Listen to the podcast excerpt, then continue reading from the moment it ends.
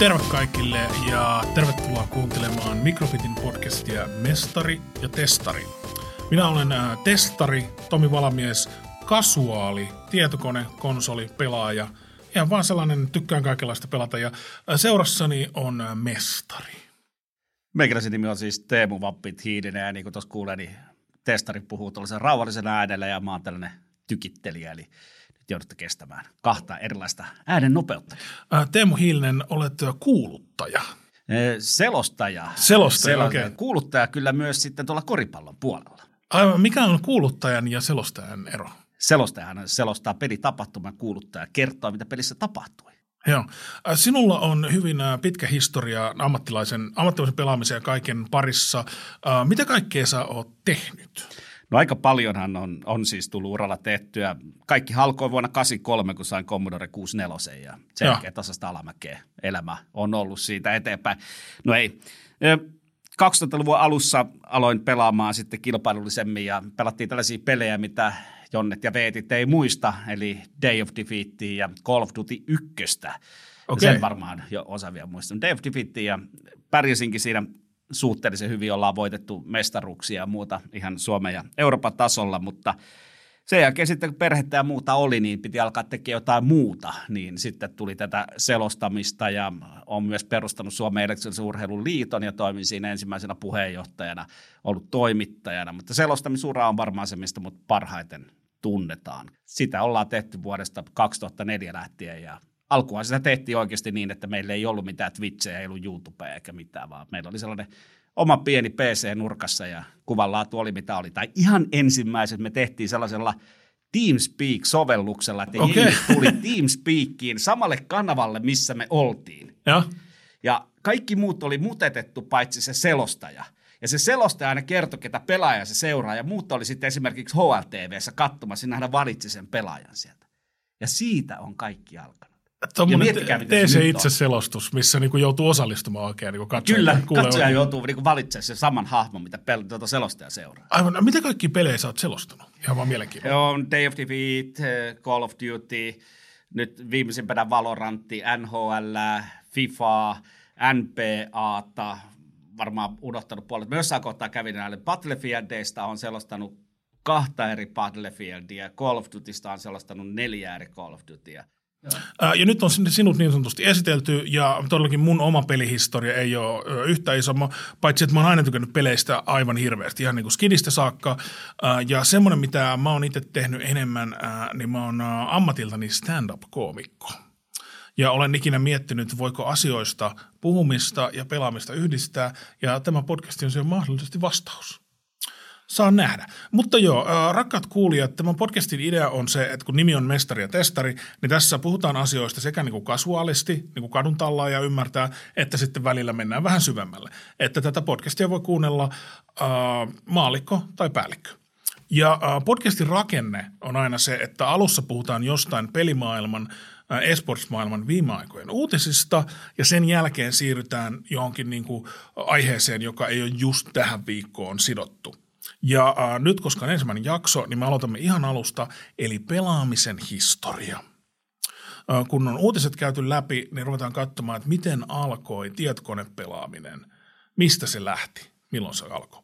Mutta mennään alkuun uutisiin, ja mä oon ensimmäinen uutinen, ykkösjakson ensimmäinen uutinen, mä oon tosi innostunut. Tämä on meidän äänitehoste.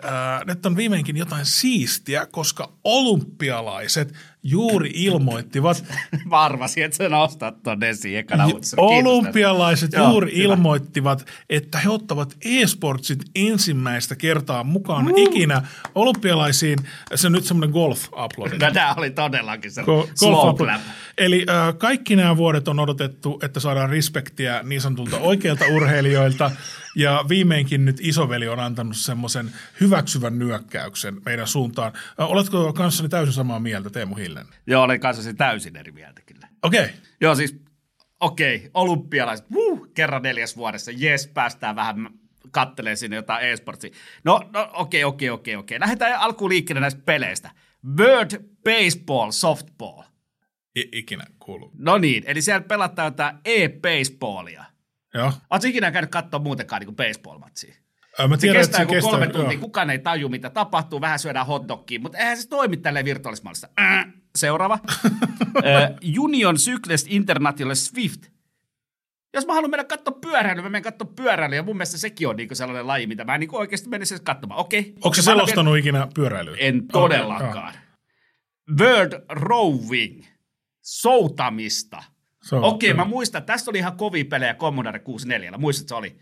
Ö, oli jossain Olympic Gamesissa oli soutu, missä vedettiin vasen oikeita, hakattiin takkaaksi ö, joystickia edestä. Oh, mä muistan, että Commodore 64 oli kaksi peliä, jotka rikkoi aina ne joystickit. Toinen oli urheilugenre ja toinen on sitten semmoinen genre, josta emme ehkä tässä podcastissa voimme niin kovin laajasti. Joo, jätetään se puhumatta. Mä Joo. tiedän, mitä genreä se nyt tarkoittaa. Joo. Niinkin liittyy Games. Games, joo. Kyllä, ja numero kuusi. Mutta, joo. Mutta sitten, tota, okei, okay, World Rowing. World Sailing. Okei, okay, tässä mä juttelin yhden kaverin kanssa. Mikä juttu? Hei, purjehdusta. Tämä kuulemma mallintaa oikean sään, mikä niinku oikeasti hakee jostain sää, säädatasta, ja sitten sä niinku purjehdit siellä. Ää. Ja viimeisenä, okei, nyt sentään tuli jotain. Gran Turismo. Päästään vähän niin kuin ajaa autoa. Mutta hei, kamaan nyt. Niin No- eihän näitä pelejä pelaa juuri kukaan. Tämähän on, niinku, tää on ihan sama, kun me vie- vietäisiin sinne Commodore 64 ja hakattaisiin Decathlonilla, vedettäisiin kymmenen ottelu siellä ja katsottaisiin, kuka voittaa. Se on ihan yhtä hyvä peli. Musta tuntuu, että olisi enemmän katsojia, enemmän pelaajia, jos vedettäisiin. E-sports ei tarvii olympialaisia, ei tarvii mihinkään. Se pärjää täysin ilman olympialaisia. Olympialaiset ehkä voi tarvii e-sportsia, mutta Tämä on hyvä puoli, että esportsi ei tule yhtään, ei mikään tappio tässä. Vetäkö siellä sitten jotain niin kuin pikkusta pyöräilylenkkiä. Tämä, tässä tietenkin voisi ottaa vaikka viipyöräilyn, sekin voisi olla ihan hauska, mutta joo, kuitenkin. Ei tarvi. Toi kuulostaa siltä noin pelit, että ne olympialaiset ei ole kattanut, että mitä jengi pelaa. Olympialaiset ei saa käyttää kaupallista peliä. Ää, ei, ei saa käyttää vai? Ei. Näin mä olen kuullut. Et niille saa Olympialaiset tehdä ei voi ottaa kaupallisessa käytössä olevaa peliä. Ne ei voi ottaa counter sitä kilpaillaan kaupallisissa ympäristöissä. Eikö tennistäkin? Vai mitä olympialaiset, eikö jengi juokse kaupallisesti vai Niin, mutta se on eri asia.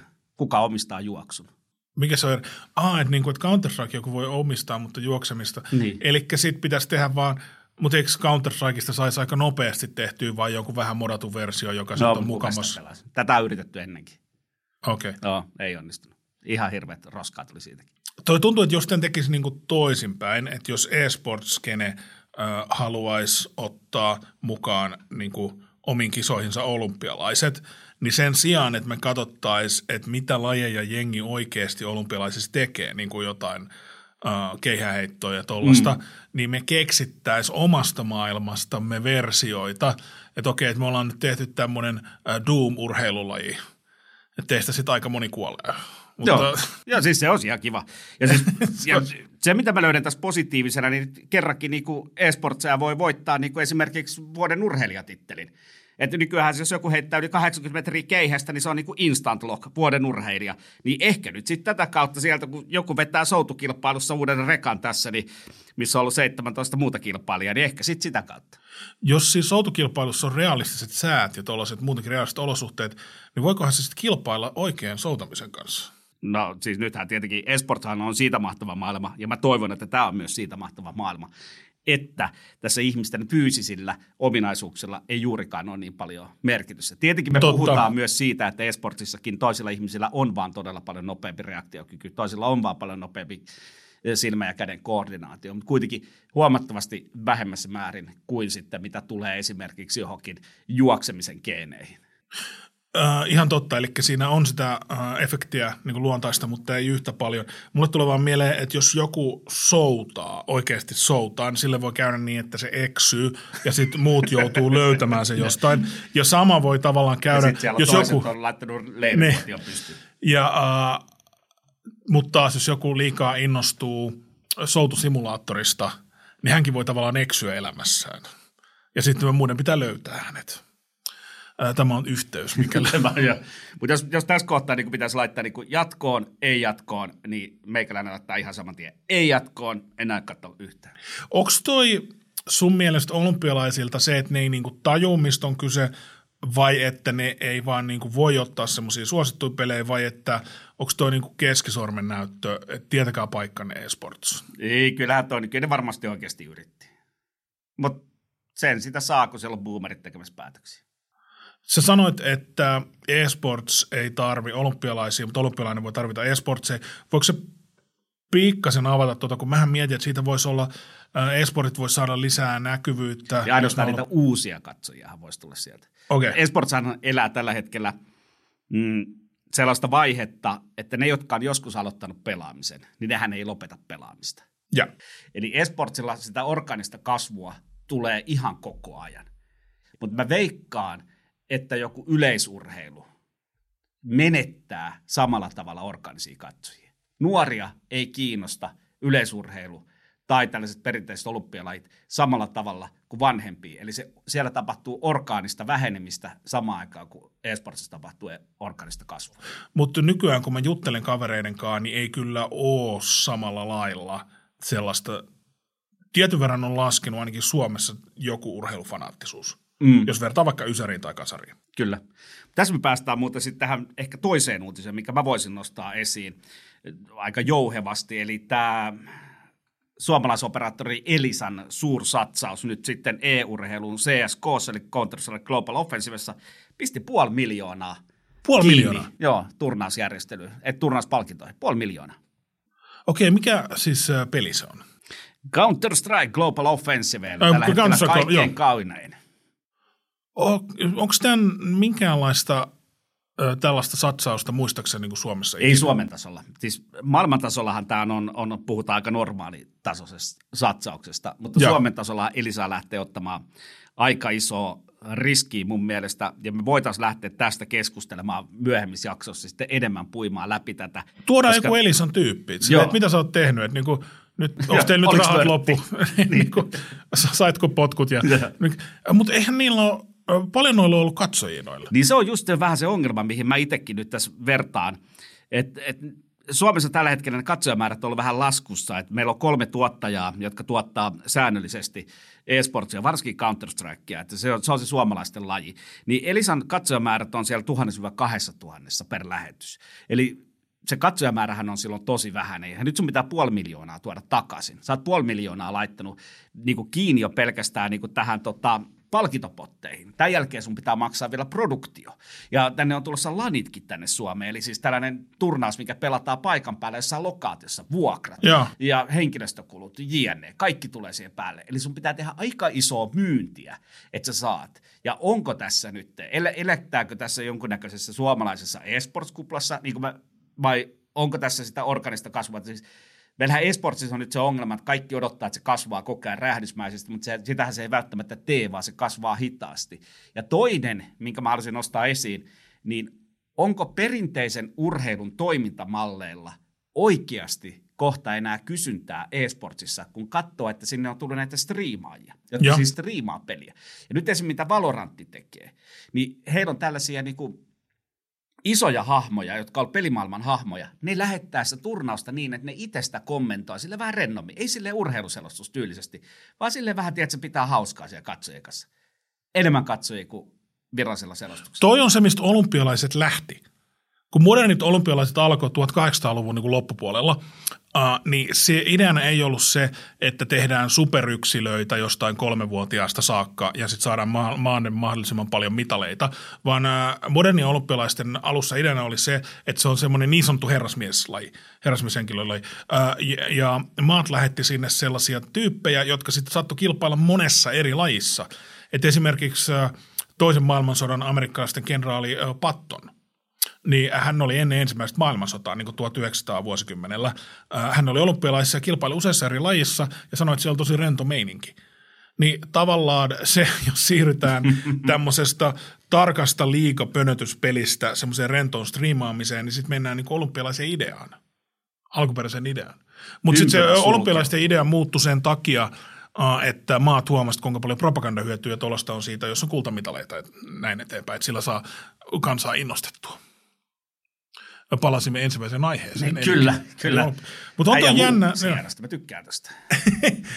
on se jännä, että joku semmoinen striimi, joka saa tuhat tai kaksi tuhatta katsojaa, niin se on joku suunnilleen niin kuin aloitteleva YouTubettaja. Niin ei semmoiseen, ei, ei Elisa niin kuin satsaisi aloittelevaan YouTubettajan, puolta miljoonaa. Niin, eli nyt, nyt, nyt aletaan olla niin kuin vähän sitä pihvissä, että oliko tämä vörtti.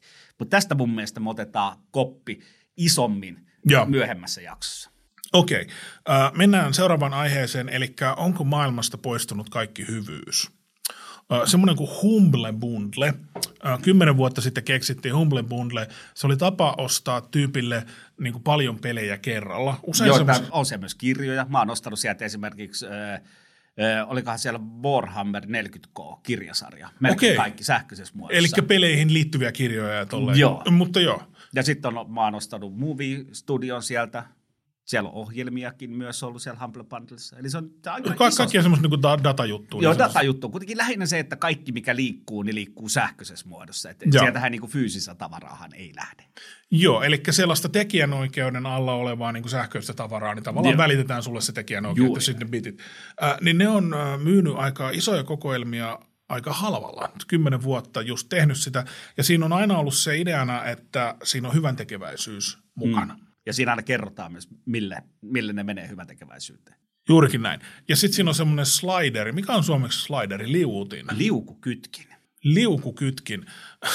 Voisin li- sanoa. En tiedä, kotus tarkastaa tämän vielä ja katsotaan saadaanko kotuksen. Pitää täkkää Twitterissä kotus, että Kun tarkastaa mikä, on, mikä on kotus?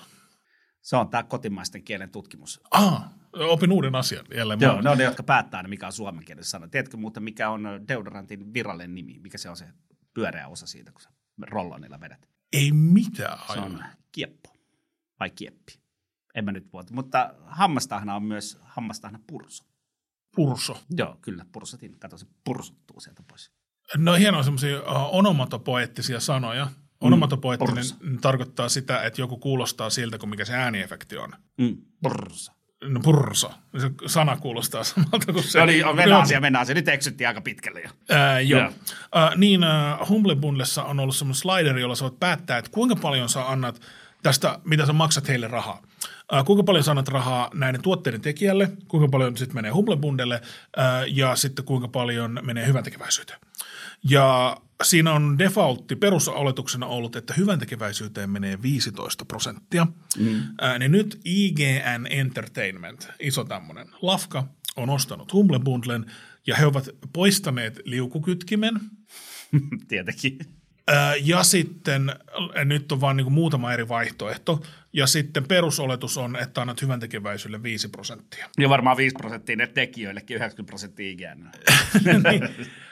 Tämmöinen asia, joka on lähtenyt jostain tosi hienosta ja sitten siitä tulee vaan, ää, korruptoituuko kaikki kaunis elämässä Teemu Hiilinen? No kyllä toi mun mielestä meni aivan mönkään. Siinä on just tämmöinen perinteinen suuryhtiölogiikka. Tullaan tänne, ratsastetaan hyvän tekemisen. Vähän niin kuin ollaan nähty muissakin aiheissa on tällaista, että lähdetään ratsastaa sillä, että me tehdään hyvää, että me ollaan niitä valkoisia ritareita, jotka tulee paikalle viitta hulmuten sieltä, että kyllä nyt, nyt tuodaan demokratia teidänkin maahan. Ja sitten käy just näin. Eli viisi pinnaa, hei, kamaan. Paljon se, se firma tienaa tästä paljon enemmän ja antaa sitten pähkinöitä sinne oikeaan hyväntekeväisyyteen. Että Humble Bandissakin mä yleensä vedin sitä liukuria vielä enemmän sinne, sinne Joo. niin kuin oikealle. Ja siinähän pystymme myös jättämään Humble Bandin nollille. Siinähän olisi vaihtoehto. Että sä Aivan. vedit, vedit pelintekijät 50 pinnaa ja hyväntekeväisyys 50 pinnaa. Aivan, no toi on ehkä semmoinen, mistä iso yritys ei ihan sitä. Joo, musta- niin, mutta silloinhan sä oot reilu. Joo, Silloin sä teet sitä oikeasti niin kuin sen takia, mitä hyvän tekeväisyys tehdään, että tuodaan. Nyt sä vaan yrität myydä, myydä tuotteita, mitä sä keräät muilta. Koska Humble Bundlen ideahan oli, että nehän ei itse tehnyt mitään, vaan nehän otti myyntiin muualta muiden tekemiä juttuja. Ja, ja nämä firmat ja muut, jotka teki sinne, niin nehän lahjoitti ne nimenomaan hyvän tekevä, osittain hyvän tekeväisyyteen. Nyt tämä iso IGN ottaa pois. En yhtään ihmettelisi, jos sieltä lähtee, vetäydytään pois muutenkin sitten Humble Bundlen kautta. Mä mietin sitä, äh, kun olen opiskellut äh, vähän nuorempana näitä kauppatieteitä. Joo, mä oon kuullut. Uh, niin mä mietin sitä kauppatieteen kann- kannalta uh, tota brändiä. Että jos IGN ostaa sille Humble Bundlen, ja Humble Bundlella on tosi hyvä semmoinen niin uh, hyvän tyypin brändi, ja sitten ne rikkoo sen brändin ihan täysin, mm. niin mitä ne sitten enää saa siitä? Koska tämähän tietohan leviää, että internetissä tiedot leviää tosi nopeasti, on kaikki kampanjoita ja firmat joutuu reagoimaan todella nopeasti, niin jos Humble Bundle on perustunut siihen sen maineeseen, niin mitä ne enää kohta saa siitä irti tästä, että ne ostanut sitä. Että mitä järkeä ostaa jotain ja rikkoa se? Vai luotetaanko siihen, että jengi ei katso? No se on toinen. Että On- ei katso, mitä siellä sisällä on. Mikä on se sisältö? Onneksi meidän kuulijat pysy asioista perillä Kyllä. ja reagoi. Juuri Noniin. näin, juuri näin. No niin, Tomi ja Teemu 1, systeemi 0. Ö, otetaan vielä yksi uutinen ennen kuin mennään päivän aiheeseen, eli historia ja äh, Jamppi. Kerrotko meille Jampista? Joo, Jamppi. Otetaan sitten Elias Olkkonen tähän mukaan, eli Jamppi. Pelaaja. pelaaja, Counter-Strike-pelaaja, tai entinen Counter-Strike-pelaaja, no nyt on vähän hämärässä. Eli Jamppi on, on, oli siis tota, yksi Suomen lupaavimmista Counter-Strike-pelaajista, ylivoimaisesti. Aivan huikea AVP-pelaaja, eli pelasi tällä tarkkuuskivärillä, ö, pelasi Suomen parhaimmassa joukkueessa, eli Ensessä, mutta hän oli koodannut, eli huijannut pelissä 13-vuotiaana. Ja minkä ikäinen hän oli, kun tämä paljastui tämä asia? Ja hän, hän, se paljastui tässä nyt sitten, kun hän oli aikuinen. Eli Jappihan nyt on muistaakseni 19-vuotias tällä hetkellä. Ja.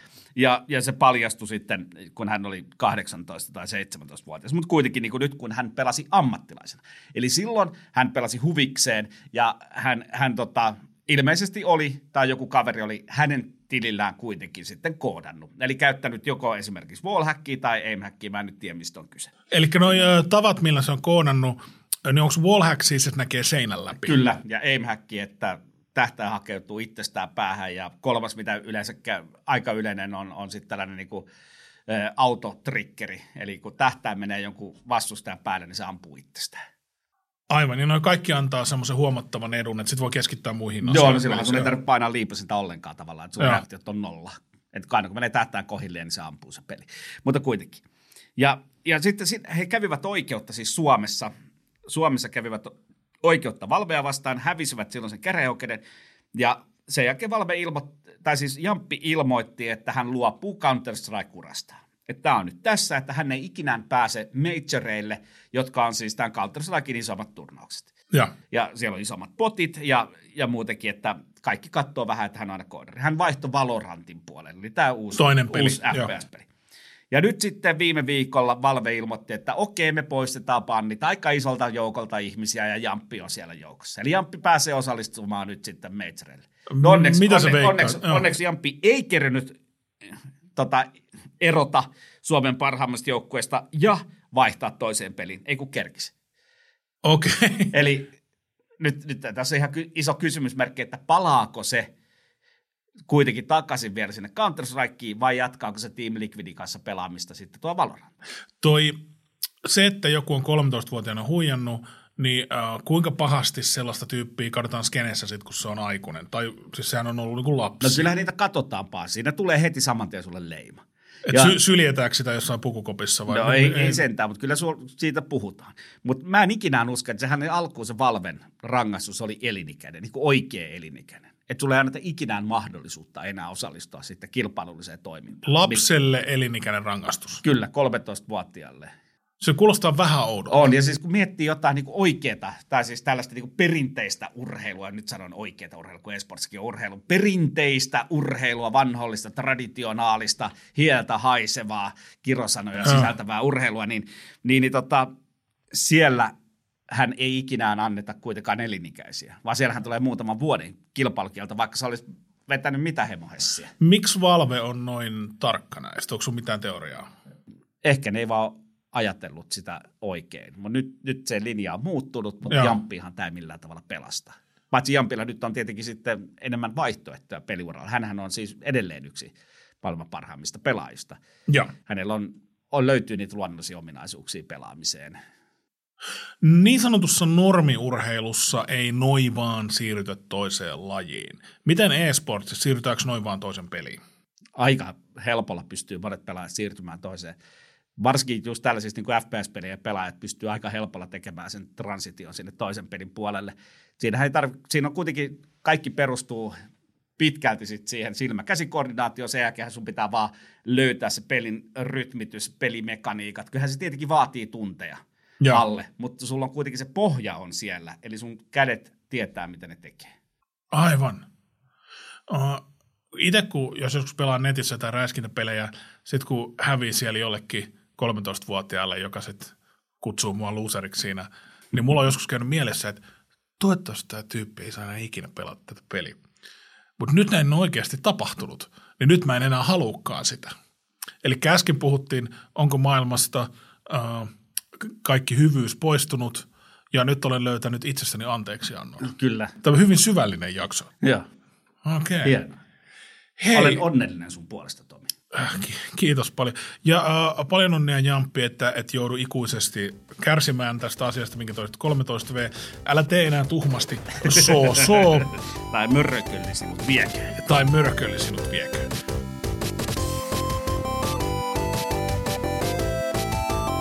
Okei, äh, siirtykäämme aiheeseen, eli pelaamisen historia, mistä pelaaminen alkoi. Ihan alkuun, mitä pelaaminen on. Jenkeissä sanotaan sille video games, joka ymmärtääkseni tarkoittaa sekä tietokonepelejä että konsolipelejä. Onko mm. Suomessa mitään termiä, mikä tarkoittaa tietokonepelaamista ja konsolipelaamista? Kyllä me voidaan käyttää termiä videopelit. Ehkä okay. vähän vähemmän käytän, mutta kyllä videopelit. Onko se on- anglismi? Se on kyllä ihan suora anglismi, että otetaan käyttöön videopelit, mutta kyllä se Joo. on, se on toimiva. Joo. Elektroniset pelit on toinen, ehkä vähän laajentaa, mutta kuitenkin tässähän me puhutaan siis kuitenkin jollain tavalla elektronisesta pelaamisesta, videopelaamisesta. Ei lähdetä hakemaan vauhtia siitä, että ihminenhän on pelannut aina. Joo. Sehän on löydetty luista tehtyjä noppia jostain 10 000 vuoden takaa. Eli kyllähän ihmisen niin se pelaaminenhan on ollut meillä luonteessa, että se on ollut osa niin kuin ihmiseen kuuluvaa. No sitten tulee hankalaksi, että mitkä laitetaan niinku aluksi. Mutta ei me, me ei tarvita, me voidaan unohtaa noin kokonaan. Okei. Mutta se, että meidän pitäisi, jos me puhutaan niinku pelaamisesta ja kilpailusta, meidän pitäisi määrittää se, että mitä, mitä me tarvitaan, että me voitaisiin kutsua jotain niinku kilpailulliseksi. Eli meidän pitää jollain tavalla määritellä se, että nythän me niinku haetaan sitä kilpailullista pelaamista. Joo, se- esportsin päädymme jossain vaiheessa. Kyllä. Joo. Eli meidän pitää lähteä jollain tavalla niin kuin määrittelemään sitä, että meillä on tässä kilpailullinen pelaaminen. Niin siinä mun mielestä on niin kuin neljä sellaista kohtaa, mitä me voidaan lähteä hakemaan. Niin ensimmäinen on, on tällainen niin kuin taitoelementti. Eli pelissä pitää olla taitoa. Ja. Ja tässä me voitaisiin tulla ottaa esimerkiksi sitten vaikka flipperimaailma. Eli flipperihän syntyi silleen, jos muistat tällaisen vanhan koronapelin, missä sieltä ylhäältä tulee niitä helmiä, tai siis näitä kuulia putoaa, ja sinne putoaa aina johonkin numeroon. Muista. Ja, sitten, ja sehän perustuu puhtaasti tuuriin. Ehkä sä pystyt sillä sormella jonkun verran määrittelemään, mihin ne menee, mutta aika vähän. Eli puhtaasti tuuriin, että mihin ne menee. Ja joku Joo. keksi, että laitetaanpa sinne sitten sellaiset läpyttimet, mitkä lyö ne kuulat takaisin. Ne ei pääsekään sinne alas asti. Ja ensimmäistä kertaa sulle tuli, sä pystyt pysäyttää sen pallon, niin kuin tiedät, flipperissä pystyy pysäyttää pallon, lyödä vähän kovempaa, lyödä vähän hiljempaa. Meille tuli mukaan taitoelementti. Milloin flipperit tuli? Oliko 1947, jos mä nyt oikein muistan, niin tuli flipperit mukaan. Se on, että se on semmoista tavallaan niin protopelaamista, just jos katsoo tuota taitoaspektia. Semmoinen, mikä siitä puuttuu tavallaan on, että flipperiä ei ole varsinaisesti, varsinkin luulisin, että ekoja flippereitä ei ole niin koodattu, että niihin ei liity tietokone mitenkään. Ei liity, Et mutta niistä kuitenkin ykkösiä ja nolli. aika nopeasti sä saat siitä kilpailullisen. Saa nopeasti, ja se on silleen jännää, että flipperiä voi tavallaan koodata äh, sillä kulmalla. Että kuinka paljon sä laitat sitä flipperin kulmaan, sitä enemmän painovoima tuo niitä Kyllä. nopeammin alas. Että semmoista käytännön koodausta. Ja nopeastihan ihminen keksi sen jälkeen, että sinne voidaan tehdä niitä erilaisia pumppereita, voidaan, että pallo putoaa johonkin koloon, ja nämäkin on ihan mekaanisesti toteutettavia. Okei, eli se on semmoista tavallaan protopelaamista, just on äh, sun ykkösaspektin, eli taito kautta. Kyllä, eli tarvitaan jonkunnäköinen taitoelementti, että se ei perustu tuuriin. Eli ei voi olla just, just niin kuin, että kukaanhan ei voi ottaa ruletin MM-kisoja, koska ruletti perustuu sattumaan. Ja, Tietenkin voi, mutta mun mielestä siinä ei mitään järkeä. Toinen, mitä tarvitaan, on sitten yhteisö.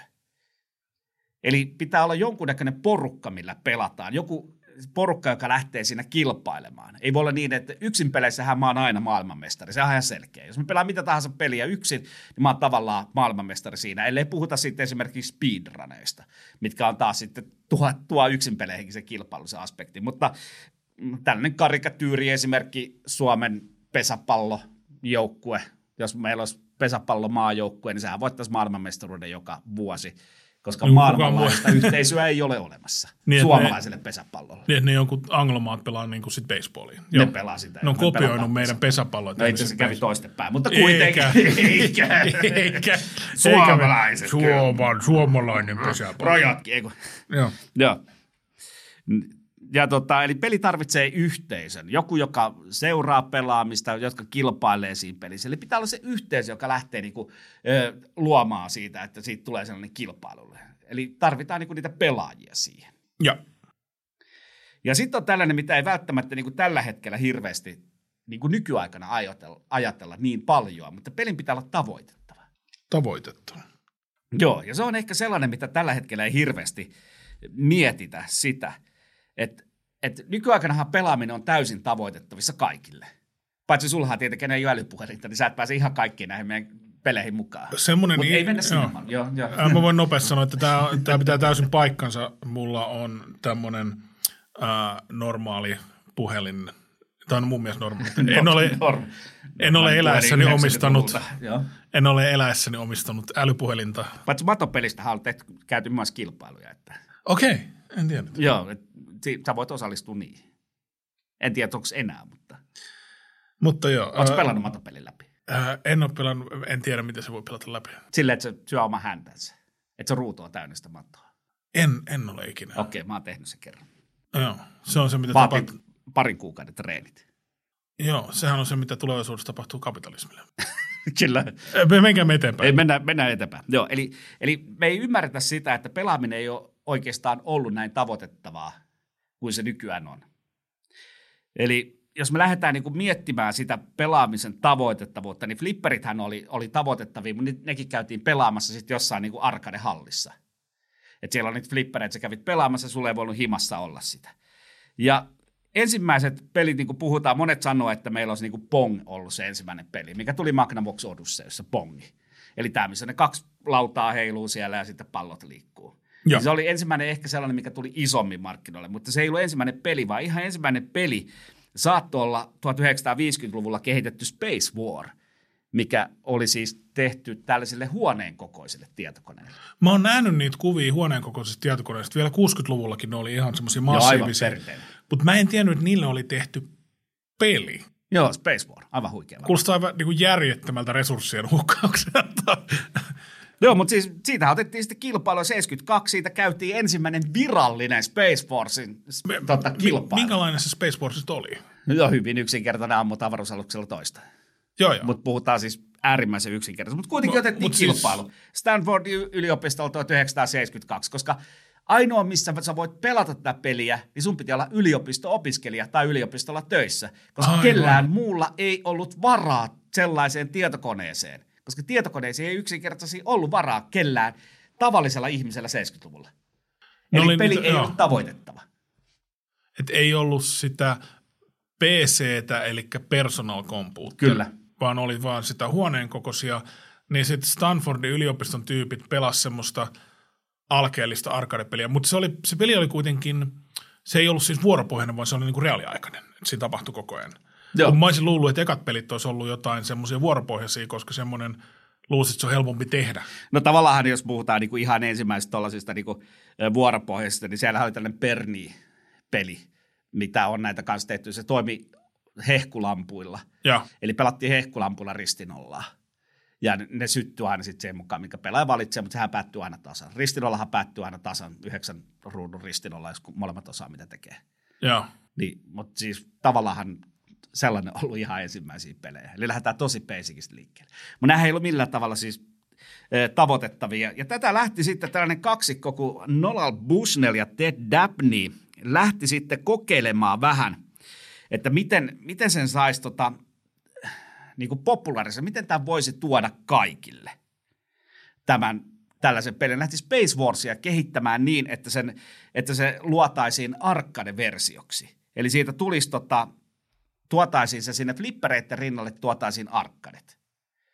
Eli nämä isot laatikot. Tämä Space Wars niin kuin baareihin. Ja, baareihin ja niihin ravintoloihin, pelihalleihin joo. ja kaikki. Tähän meni siis aivan pieleen. Siis aivan pieleenhän meni tota Space Wars. Siitä ei koskaan tullut millään tavalla pelattava. Mutta Nolan Bushnell ja Ted Nappy kannattaa kuitenkin muistaa, koska he ovat tehneet yhden historian suurimmista aikoinaan pelifirmoista. Tiedätkö, mikä firma on kyseessä? Uh, ainoa alkuajan firma, jonka mä tiedän, niin on Atari. No se on juuri se. Tämä oli helppoa. Tämä oli helppo. Mutta kuitenkin, eli kaveri lähti siitä, siitä kehittämään.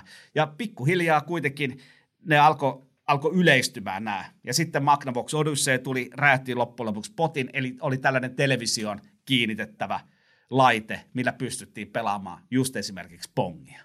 Se Pong, siinä on jotain magneettista. Se on, se on ihan magne, se on huikea peli. Se on huikea peli. Mä joskus joku oli laittanut semmoisen niin pilapelejä nettiin, joku 15 eri versiota, niin kuin Unfair Pong, missä toisella oli tosi iso se lauta ja toisella tosi pieni ja kaikkea. Sitten oli semmoinen eksistentiaalista Pong, jossa ei ollut sitä palloa ja äh, näin eteenpäin. Äh, Mutta joo, mä muistan, jos joku ei muista Pongia, niin, niin kuin musta tausta – valkoiset laudat molemmilla puolilla, ja sitten pelataan niin kuin tennistä. Joo, ja ensimmäinen peli, joka ohitti sitä flipperit 80-luvulla tuolla niin kuin pelihalleissa. Et sai enemmän kvarttereita. Joo. Joo. Eli, eli se oli kuitenkin ihan huikea peli. Siis sehän oli se, mikä sitten loppujen lopuksi räjäytti tämän potin, ja kehitettiin sinne, että pääs, ihmiset pääsivät pelaamaan. Eli pelit alkoivat olla saavutettavia. Me nyt ollaan puhuttu siitä saavutettavuudesta koko ajan, ja nyt me ollaan päässyt siihen saavutettavuuden, saavutettavuuteen kiinni. Eli sä pystyt ostamaan omilla rahoilla, kun ennen sulla ei ollut varaa mitenkään, vaikka sä olisi laittanut, siis normaali duunari olisi laittanut koko vuoden kaikki ansiot tietokoneeseen, se ei ole saanut sellaista huoneen kokoista konetta. Ja. Mutta nyt normaali duunari saatto mennä kauppaan, ostaa konsolin, lyödä sen televisio kiinni ja se pystyy pelaa kilpaa pongia kaveriensa vastaan. Halleluja pelit oli saavutettavia. Nyt oli päästy jo, uh, eli tämä oli joskus 70-luvun alussa, kun tuli Pong. Joo, 80-luvun alkuun. Ah, 80-luvun alkuun, joo. Um, Magnavox Odyssey. Sä sanoit, että on neljä asiaa. On niinku taito, yhteisö, sitten toi tavoitettavuus, saavutettavuus. Uh, mikä se neljäs on? Palkitsevuus. Palkitsevuus. Eli pelissä sun pitää jotain tavoitella. Joko sä tavoittelet sieltä pelin sisällä jonkunnäköistä – tai sitten sun pitää saada jollain, jotain ulkopuolelta palkintoa siitä, kun sä pelaat. Joo. Ja nyt, tämähän on nykyisen esportsin kehitys. Se, kun mä voitin aikanaan 2000-luvun alussa, voitin, voitin Assemblyllä Call of Duty mestaruuden, mä sain, saatiin imuria ja jotain muuta. Ja nyt, nyt nuo jätkät, jätkät vetää miljoonia tuolla ja ne on ostanut sijoituskämppiä pitkin poikin Suomeen. Toi samana vuotena – Joo, suomalaiset oli osana äh, semmoista pelijoukkuetta, joka voitti kaikissa suosituimmissa lajissa. Mikä se oli? Ne sai jotain miljoonia. Kyllä siis Dota, Dotassahan napattiin. Oliko The Internationalissa mitä... otettiin sellainen 10 miljoonaa. Niin siinä oli mikä viiden hengen joukkue, oliko niistä monta suomalaisia? Kaksi suomalaista. Kaksi suomalaista. Mutta siis Jeraksihan on voittanut sen kaksi kertaa putkeen, back to back. Joo. Ja sitten samana vuonna sitten StarCraft sai, StarCraft 2 sai ensimmäisen maailmanmestarinsa, joka ei ole uh, korealainen, ei mitään korealaisia vastaan. Mutta, ei, mutta oli... tietenkin sehän on suomalainen, se oli, se oli, jo, Joona Serra Sotala. Joo, uh, Joonas Sotala voitti sen ja tämähän on hyvin palkitsevaa saada niin kuin miljoonia uh, tai imuri. tai imuri. Että ka- kaikkihan, jos ainoa palkitsevuus olisi se miljoonat, niin sitä eihän nyt niin monet pelaisi sitä, koska se ei ole kovin monelle realistinen. Ei olekaan, siis nyt puhutaan kilpapelaamisen huipussa, mutta siitä pitää olla jollain tavalla palkitsevuutta. Joo. Mutta jos me mennään vielä takaisin sinne, sinne aikoihin, milloin peleistä tuli saavutettava, eli konsolimarkkinat lähti sitten myös tuottamaan. Eli huomattiin, että hei okei, hei ihmiset ostaa näitä. Joo. Hei, nämä menestyy tuolla pelihalleissa. Ja sitten tapahtui se, että mäkin haluan mukaan tälle markkinoille. Ja sieltähän tuli, sieltä tuli, tiedätkö, left ja right alkoi tulee vähän niin kuin Jutti ennen sana. Joo. Vai kuka se onkaan suomalainen jääkiekko-kommentaattori. Niin, niin, niin tota, joka puolelta kaikki halusi mukaan tähän markkinoille. Uudet markkinat. Ei ole yhtään saturaatiota vielä. Kaikki haluaa pelata kilpaa. Tämä oli, tämä oli niin kuin sellainen the-juttu siihen aikaan. Ja sen jälkeen 80-luvulla haluttiin niin kuin olla mukana ja kaikki tuotti omia konsoleita, tuotti omia pelejä. Buumi. Joo, ja aivan täydellinen, siis äh, oikein räjähdysmainen kasvu. Ja sitten huomattiinkin, että valtaosa siitä, mitä tuotettiin konsoleista sekä peleistä, oli aivan täyttä roskaa. Esimerkkinä voidaan pitää tätä ET, eli tehtiin ET-elokuvasta tehtiin kolme vuotta peliä, siitä piti tulla sellainen, että tätä myydään, tämä on kova. Ne haudattiin jokainen kappale Nevada-autiomaa. Sitä ei ikinä edes myyty, koska se oli niin kovaa roskaa. Ja 80-luvun puolivälissä yli 50 prosentin lasku kaikkien pelimarkkinoihin. Ja näytti siltä, että, että sähköinen pelaaminen, elektroniikka pelaaminen, vähän niin kuin muistat varmaan tässä on ollut tästä virtuaalisesta, la, virtuaalilasit oli jossain kohtaa in ja kaikki, näistä tulee se uusi juttu. No ei ole enää. Ei kukaan enää puhu siitä, että pelaisi niin kolme, tai virtuaalilaseilla jotain pelejä. Ei, ei tullut juttua. Mutta no, siihenkin markkinoilla olisi kaikki jossain kohtaa mukaan. Mulla on tietysti, joo. Uh, jos on hetkeksi keskeyttää, niin mulla Sä... on tietysti pikkasen tieto, kun se tuossa niin yhdessä repliikissä uh, sanoit tämän niin kuin pelibisneksen nousun ja sitten laskun, niin siinä tapahtui jotain yksittäisiä asioita siinä niin kuin matkalla. Ja yksi, mitä olen itse kuullut, koska mä tykkään tutkia semmoisia kuin Easter egg, okay. eli peliin on lisätty kaikkea semmoisia jotain jänniä salajuttuja, mitä löytää sieltä, jos oikein tarkkaan etsi. Niin äh, ensimmäinen Easter egg, semmoinen yhtään tunnetumpi on vuodelta 1980, ja se on sen pelin tekijän nimi. Koska noihin aikoihin esimerkiksi Atarilla ja muissakin pelifirmoissa, niin ei ollut, pelintekijällä ei ollut tekijyyttä, eli authorship. Eli hän ei sitten ollut sen pelin tekijä, kun hän oli tehnyt sen, ja äh, antoi sen vaan sitten niinku firmalle, ja sitten firma myy sen niinku omana pelinä, ja kukaan ei tiedä, että kuka tämän on ikinä tehnyt. Ja sitten kun semmoiset tyypit, toihan on hyvä diili, jossa on niitä vähän huonompia pelintekijöitä, joiden pelit ei myy kovin paljon. Mm, kyllä. Mutta sitten se on huonompi diili, jos se jotain sen aikojen klassikkoja – niin kuin jotain Pitfallia tai tollasta, mitkä myy paljon enemmän, niin uh, se on paljon huonompi diili, kun kukaan ei edes tiedä sun nimeä. Se on vähän niin kuin 80-luvulla Breakoutti oli Atari 80-luvun puolivälissä. Atarihan teki Breakoutin. Eikö sitä ollut tekemässä toi Wozniak? Joo, ja toinenkin sankari nimeltä Steve Jobs. Steve Jobs. Joo, mä käsitin, että uh, Steve Jobs ja uh, Steve Wozniak saivat silloin tästä Breakoutista jonkun verran – tämmöistä nimeä, kun he kertoivat tehneensä sen. Ja silloin oli sama juttu kuin myöhemmin heidän yhteistyössä, että Wozniak tekee sen duunin ja Jobs sanoo, että meitsi teki. Joo. Joku pitää mun mielestä aina puhua. pitää olla. Ja, joku pitää, siis ainahan me tarvitaan, joku pitää johtaa, pitää joku pitää puhua. Niin mä oon yleensä se kaveri, sä oot taas tehnyt niin kuin kaikki käsikirjoitukset, tähän mä vaan puhun nämä sun valmiit tekstit.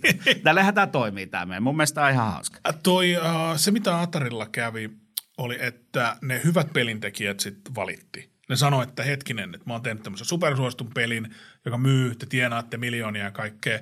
Voiko me saada jotain bonusta, voiko me saada nimeni jonnekin.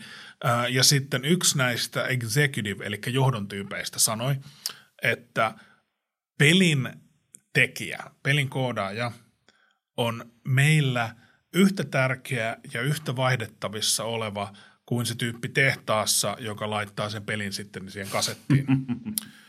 niin näin ei kannata sanoa luovan alan tyyppi. Ei välttämättä. Niin sitten se johti siihen, että ne menetti niitä hyviä tyyppejä, kun jos suhtautuu noin niin kuin talenttiin, jos suhtautuu noin siihen luovan puoleen, niin sä menetät ne, jotka on oikeasti hyviä tekemään niitä pelejä, ja sitten sulle jää ne, jotka on huonoja.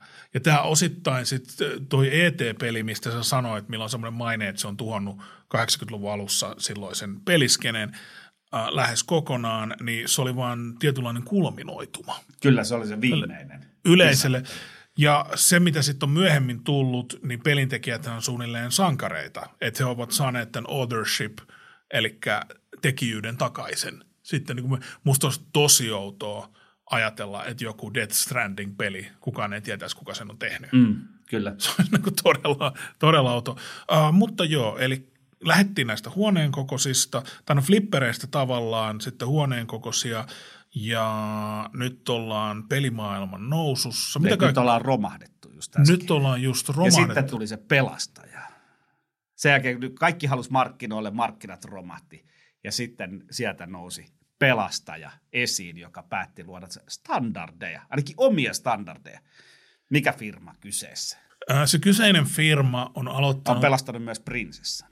On pelastanut myös prinsessan ja se kyseinen firma on aloittanut 1800-luvulla kort, pelikorttien tekijänä. Juuri näin, juuri näin. Puhutaan samasta firmasta. Ää, sen Japanista firma, ponnista. Sen firman nimi on Nintendo. Kyllä. Ja sillä on erityinen tapa millä se sitten pelasti tämän videopeliskenen, joka oli sekä, että he tekivät hyvälaatuista kamaa, mutta heillä oli myös toinen kikka. Ja jos haluat kuulla, mikä tämä kikka on, rakas kuulija, sinun on pakko kuunnella kakkosjakso. Näin on. Me ei laiteta aina tällaisia cliffhangereita, mutta pakko laittaa ykkösjakson jälkeen tämmöinen cliffhangeri. Joo, nyt ollaan pelaamisen historiassa päästy siihen, kun pelaaminen on tuhoutunut 80-luvun alussa. Ja pelastus on näköpiirissä. Pelastus on näköpiirissä. Return of the Jedi. Return. Toivottavasti on parempi kuin Rise of, Sky, Rise of Skywalker. Hei, äh, kiitos paljon. Toivottavasti olette tykänneet tästä meidän ensimmäisestä jaksostamme. Ja kuten, sanot, äh, kuten sanon alussa, meillä on aina ensin niin kuin uutisia ja sitten jotain ajatonta aihetta. Me tullaan käsittelemään vaikka mitä. Ensimmäisessä jaksossa käsitellään historiaa. Tulevaisuudessa tullaan käsittelemään pelaamisen psykologiaa, pelaamisen niin kuin lieveilmiöitä, kaikkea semmoisia äh, suurempia ilmiöitä, niin kuin stadion pelaaminen, sitten kaikkea niin kuin filosofista, että – hyvyys ja pahuus peleissä ja tällaista, mitä vaan tulee pelaamista mieleen, mutta aloitetaan tällä historialla ja me jatkamme Nintendosta seuraavalla kerralla. Näin on. Ja tulevaisuudessa meillä on myös täällä vieraita luvassa. Ää, emmekö Teemu Hilnen, me kaksi riitä? Se voi olla, että tämä alkaa olla tylsää jo kakkosjaksossa. Rakas kuulija, tämä podcasti tulee kahden viikon välein, paitsi että kakkosjaksomme tulee viikon päästä. Kakkosjaksoa ei tarvitse kauan odottaa. Mahtavaa. Nähdään silloin. Mä oon Tomi Valamies, kiitos. Joo, kiitos Teemu. Moro.